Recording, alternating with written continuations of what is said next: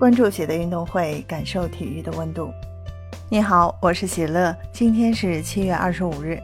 2022年田径世锦赛落幕了，最终奖牌榜美国队毫无悬念排名第一，中国队捍卫亚洲霸主地位，拿到2金1银3铜，表现可圈可点。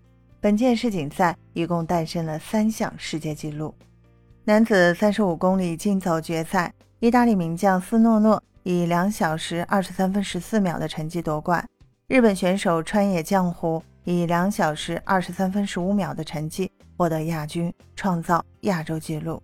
瑞典选手卡尔斯特伦以2小时23分44秒的成绩获得季军。女子跳远决赛，德国名将米哈伯夺冠；男子撑杆跳决赛，瑞典名将杜普兰蒂斯无悬念夺金，美国选手尼尔森获得银牌。其中，杜普兰蒂斯以6.21米再次打破世界纪录。男子5000米决赛，挪威名将英格布里特森获得冠军；女子800米决赛，美国选手阿辛木夺金；女子100米栏决赛，尼日利亚阿姆森以12.06秒夺金，不过因为超分速世界纪录不被承认。不过半决赛阿姆森就以12.12秒打破了世界纪录，也就是说阿姆森险些完成了半决赛和决赛都打破了世界纪录的壮举。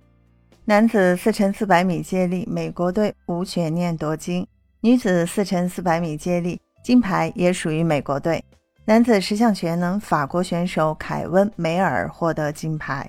也就是说，最后一个比赛日诞生了2项世界纪录，美国队单日拿到3金。